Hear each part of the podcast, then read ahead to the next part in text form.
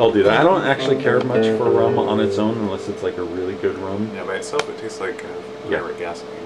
Pretty much. Yeah, I'm going to be moving to New York uh, in August if all goes as planned. Um, so we'll be a bi-coastal band at that point, at least for a couple of years. I mean, there's a you know good chance that we'll end up back here. Um, and Chris is for the time you know, remaining in Seattle.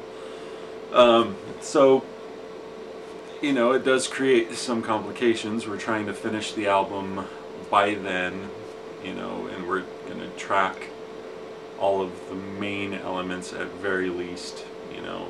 Um, and if we can't get the whole thing done and mixed by the time I leave, then I'll leave that in Chris's able hands and and uh, uh, leave him with all of the final work to to slog through.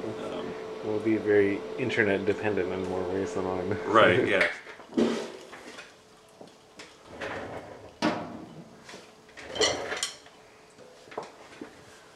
Das ist nicht Stackenblacken!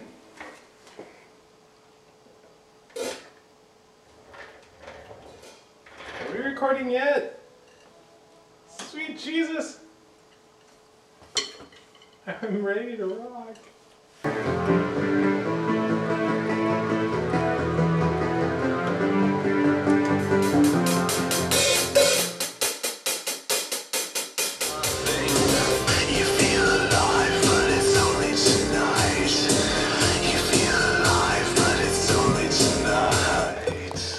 Oh, wait. Break it down. what the band is really about. So if it comes down to we're getting close to the wire schedule wise, and we haven't got you know maybe all of the keyboard parts or guitar parts or drum parts or whatever down, we will actually if we're like a few weeks away from you know Garrick's you know, date that he needs to head out for New York to or anything like that, we're actually going to stop with songs where they are and film at least some of the main footage for doing videos because there's a very visual and I would go so far as to say cinematic aspect of what we're working on. Um, that's just as important as the music, and we want to make sure we get that down well we can.